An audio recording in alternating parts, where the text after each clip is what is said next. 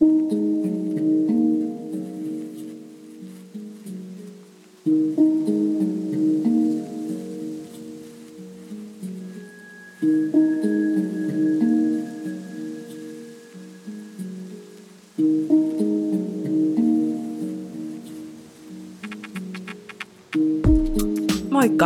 ja tervetuloa Propagandaradion kuudennen jakson pariin. Mä olen Pilvi ja me voitais nyt jutella vähän salaliittoteorioista. Tässä jaksossa on luvassa ihan kunnolla tällaista aivot solmuun meininkiä, koska tämä aihe meni nyt vähän filosofiseksi ja hypoteettiseksi pohdinnaksi. Tämä on mun mielestä yksi kiinnostavimmista ja jopa pelottavimmista teorioista, vaikka musta on kuitenkin jollain oudolla tavalla tosi kiehtovaa leikitellä tällä ajatuksella. Tämän jakson aiheena onkin siis elämmekö simulaatiossa? On siis olemassa teoria, jonka mukaan me kaikki, koko maailman kaikkeus ja meidän todellisuutemme olisikin vain jonkun älykkäämän olennon tai sivilisaation keinotekoisesti luotu simulaatio – Tämä simulaatio olisi luotu jonkun supertehokkaan tietokoneen avulla, eikä tätä simuloitua maailmaa pysty erottamaan niin sanotusta todellisesta maailmasta. Eli siis periaatteessa tämä meidän aikakausi ja elämä olisi jo kertaalleen mennyt ja eletty, ja me ollaan vaan osa sitä kokonaisuutta, joka simuloi tätä meidän aikakautta tulevaisuudessa – tässä simuloidussa todellisuudessa saattaisi olla erilaisia itsensä olemassaolosta tietoisia mieliä, jotka joko tietää tai ei tiedä olevansa simuloidussa todellisuudessa. Tai vastaavasti, että tulevaisuuden edistyneempi sivilisaatio olisi simuloinut osan meidän todellisuutemme olennoista, eli esi-isistään, jolloin näitä keinotekoisia olentoja tai simuloituja ihmisiä olisi enemmän kuin meitä niin sanottuja aitoja oikeita ihmisiä. Kuulostaako vähän hankalalta? No ei hätää, tää kyllä valkenee tässä jakson mittaan. Tai sitten se pistää sun aivot vaan pahemmin solmuun. Mutta ennen sitä otetaan kunnon filosofinen startti tähän jaksoon. Oxfordin yliopistossa toimiva ruotsalainen filosofi Nick Bostrom, alun perin Boström, on kirjoittanut vuonna 2003 aiheesta tekstin Are you living in a computer simulation? ja luonut tähän teoriaan tällaisen simulaatiohypoteesin, jonka mukaan me eletään jo nyt tälläkin hetkellä simulaatiossa. Tällä hypoteesilla on samanlaisia piirteitä kuin uniargumentilla ja Platonin luolavertauksella. Uniargumentti on siis filosofisessa skeptismissä, eli opissa, jonka mukaan ihminen ei voi saavuttaa varmaa tietoa, käytetty argumentti siitä, että ihmisen aistimukset on epäluotettavia. Tässä on käytetty ajatuksena sitä, että unessa ihminen ei yleensä tajua uneksivansa, vaikka tähänkin on kyllä poikkeuksena esimerkiksi selkounet, joissa ihminen pystyy usein sekä tiedostamaan unen että hallitsemaan sitä. Tämä on kuitenkin johtanut arveluihin siitä, että voisiko ihminen olla jatkuvasti unessa valveilla olon sijaan, tai ettei hän ainakaan voi olla varma uneksiiko vai ei. Länsimaisessa filosofiassa tämän ajatuksen esitti ensimmäisenä filosofi René Descartes ja itämaisessa filosofiassa taas taolainen filosofi Zhuangzi eli mestari Zhuangzi. Tämä Zhuangzi oli musta selittänyt asian hyvin tällaisella perhosen unimietelmällä. Tässä mietelmässä Zhuangzi näkee unta, jossa hän on perhonen. Herättyään hän havaitsee olevansa itsensä, eli Zhuangzi. Mutta miten hän voi määrittää, onko hän Zhuangzi, joka on just lakannut uneksimasta olevansa perhonen, vai perhonen, joka on just alkanut uneksia olevansa Zhuangzi? Tämäkin kyllä vaatii hieman pohtimista ja tämä on tosi tosi filosofista, mutta tavallaan sen avulla mä ymmärrän tätä pointtia vähän paremmin. Ja jotta päästäisiin vielä syvemmälle sisälle tähän filosofiaan ja kauemmas näistä salaliittoteorioista mä voisin vielä vähän valottaa tätä Platonin luolavertausta niille, joille se ei ole vielä tuttu, koska musta sekin on aika olennainen osa tämän teorian ymmärtämistä.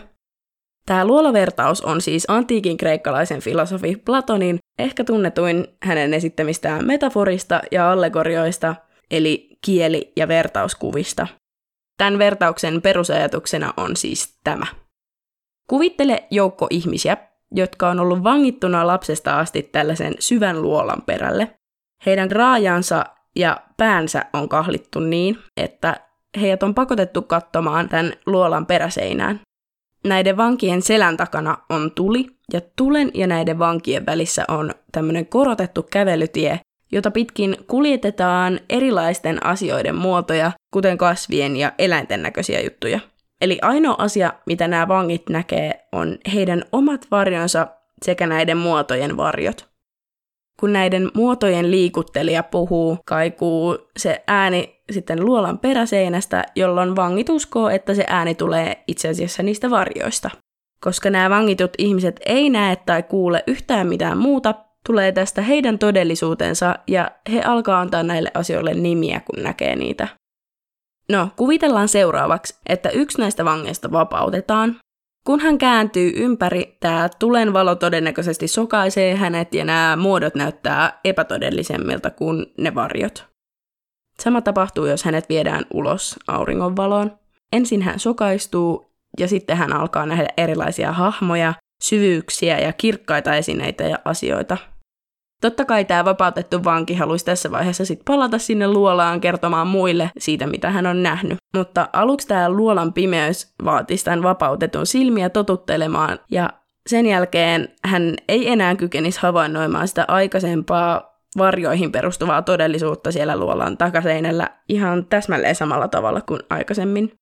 Ja todennäköisesti nämä muut vangit ei uskoisi häntä ollenkaan, eikä ne välttämättä edes haluaisi vapautua, koska ne ei tiedä, mitä siellä heidän selkiensä takana oikeasti on, eikä he välttämättä pysty sitä edes kuvittelemaan. Ja tämä vapautettu vanki joutuisi todennäköisesti myös naurunalaiseksi. Platonilla oli tästä tarkemmatkin selitykset tämän vertauskuvan varsinaisesta merkityksestä, mutta musta tuossa selviää jo melko hyvin ajatus siitä, mitä tämä ruotsalaisfilosofi Nick Bostrom hakee tällä simulaatiohypoteesillaan. Bostromilla on tämän simulaatiohypoteesin puitteissa kolme vaihtoehtoa, joista hän uskoo ainakin yhden pitävän paikkaansa, vaikka onkin aika mahdotonta sanoa, että mikä niistä. 1. Kaikki ihmisen kaltaiset sivilisaatiot maailmankaikkeudessa tuhoutuvat tai tuhoaa itsensä ennen kuin ne saavuttaisi tällaisen kyvyn simuloida ihmiselämää. Tällä viitataan todennäköisesti esimerkiksi sotiin. 2. Jos joku sivilisaatio saavuttaisi tämän simulaatiotodellisuuden luomisen edellyttävän teknologisen tason, ei ne todennäköisesti vaivaudu käyttämään sitä sellaisen simulaatiotodellisuuden luomiseen, eikä ole kiinnostunut simuloimaan maailman evoluutiohistoriaa, joko sitten omansa tai toisten. Tässä voisi olla taustalla myös ihan eettiset syyt, miksei simulaatiota luotaisi. Ja kolme, me elämme todennäköisesti jo nyt simulaatiossa – Bostromin mukaan tämä viimeinen vaihtoehto on kuitenkin todennäköisin, sillä keinotodellisuuksien luominen olisi kehittyneelle sivilisaatiolle tosi helppoa. Hänen mukaansa maailmankaikkeudessa olisi paljon enemmän simuloituja kuin oikeita todellisuuksia, jos tällainen elämän simulointi ylipäätään olisi mahdollista. Tässä vaiheessa mä haluan sanoa, että tämä simuloidun todellisuuden käsite ei siis tarkoita täysin samaa kuin virtuaalitodellisuus, joka on meille ehkä vähän tutumpi käsite, johon siis nykyään voi törmätä melko helposti esimerkiksi erilaisissa peleissä, taiteissa tai ihan vaikka Googlen virtuaalisessa karttaohjelmassa Google Earthissa. Nykytekniikan muodostamassa virtuaalitodellisuudessa pystyy kuitenkin melko helposti erottamaan olevansa tekotodellisuudessa, koska se perustuu melko pintapuolisiin kokemuksiin, kuten visuaalisiin vaikutelmiin, esimerkiksi tällaisten VR-lasien kautta. Ja joissain tapauksissa esimerkiksi simuloidun äänimaailman kautta, kun taas oikeaa simuloitua todellisuutta, josta tässäkin jaksossa on kyse, olisi lähes mahdotonta erottaa niin sanotusta oikeasta todellisuudesta, koska se on niin kokonaisvaltainen kokemus. Toisaalta, jos VR-teknologiakin etenee jo nyt näin hurjasti, niin olisi aika kiinnostavaa ja jopa vähän pelottavaakin ajatella, että koska tulee se piste, jossa tämä teknologia on niin kehittynyttä, ettei me pystytä enää erottamaan virtuaalitodellisuutta ja oikeaa elämää toisistaan. Tämä Nick Bostrom on argumentoinut tämän simulaatioteorian puolesta sillä, että teknologia kehittyy jo nyt niin kovaa vauhtia, että ennemmin tai myöhemmin on mahdollista kehittää isoja simulaatioita, joita on mahdoton erottaa todellisuudesta. Esimerkiksi vaan muutama vuosikymmen taaksepäin tietokonepelit oli tosi alkeellisia verrattuna nykyisyyteen. Siitä pikselimössöstä on päästy meidän nykyisin tuntemaamme virtuaalitodellisuuteen ja myös aivotoiminnan kartoitus on edennyt tosi paljon viime vuosina. Postromin mukaan, koska tulevaisuuden tietokoneissa riittää niin paljon tehoa, näitä edeltäjäsimulaatioita luotaisiin niin monia, että näitä simuloituja tietoisuuksia olisi lopulta paljon enemmän kuin todellisia tietoisuuksia. Ja jos näin tapahtuu, olisi paljon todennäköisempää, että me kaikki ollaan olemassa kaukaisten jälkipolviemme luomassa simulaatiossa, kuin että juuri me oltaisiin oikeasti olemassa.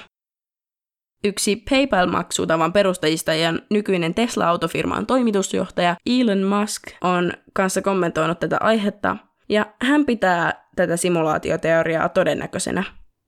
Hän on sanonut, että todennäköisyys sille, että juuri me olemme aitoa alkuperäistä todellisuutta, on vain yksi miljardeista.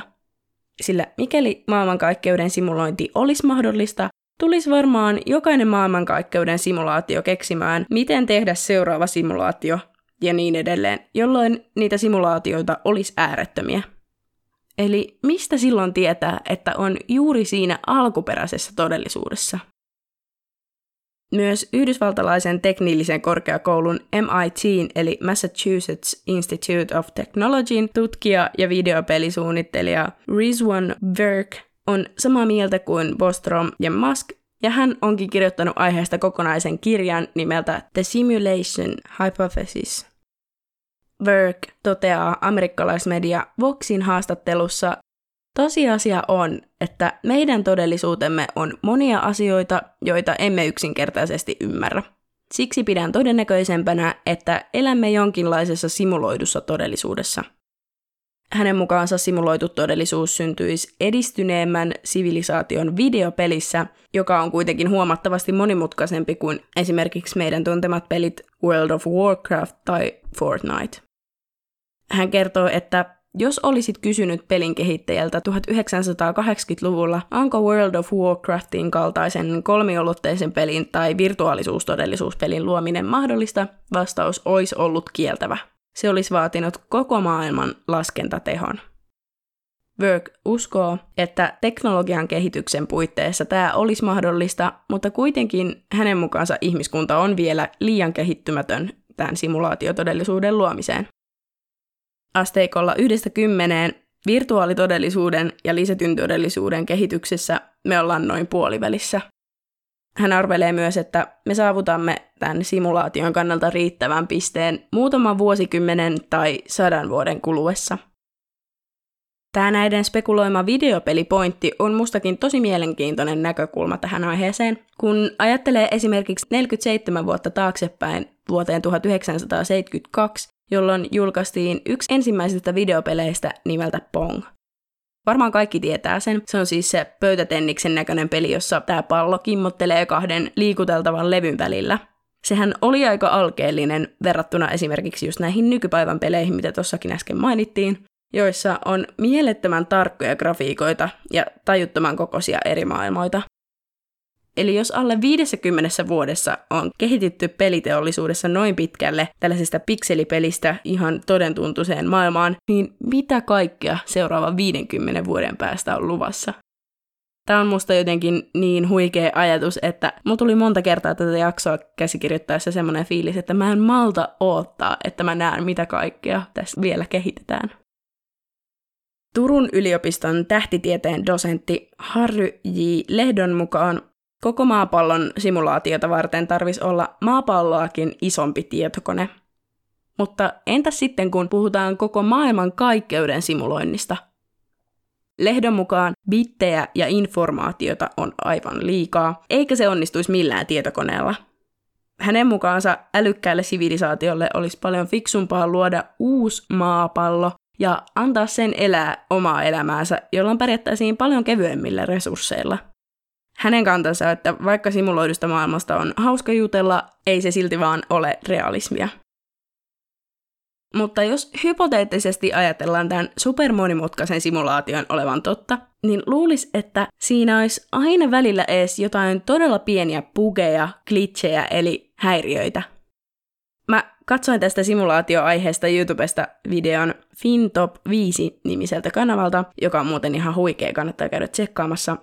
Tällä videolla siis kerrotaan tästä aiheesta tosi laajasti, mutta tuodaan myös tosi mielenkiintoinen pointti näistä klitseistä esille.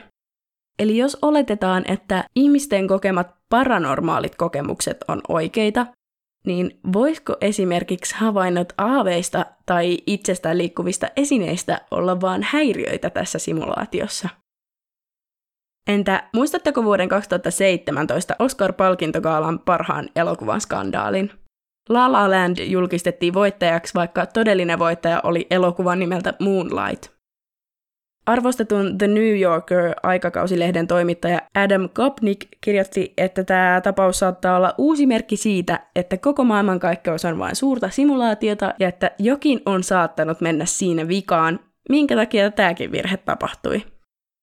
Samassa tätä virhettä verrattiin Yhdysvaltain presidentin Donald Trumpin valintaa presidentiksi, sillä lehden mukaan hänen valintaansa presidentiksi piti olla yhtä mahdotonta kuin että Oscar-kaalan tärkeimmän palkinnon voittajaksi nimetään väärä elokuva.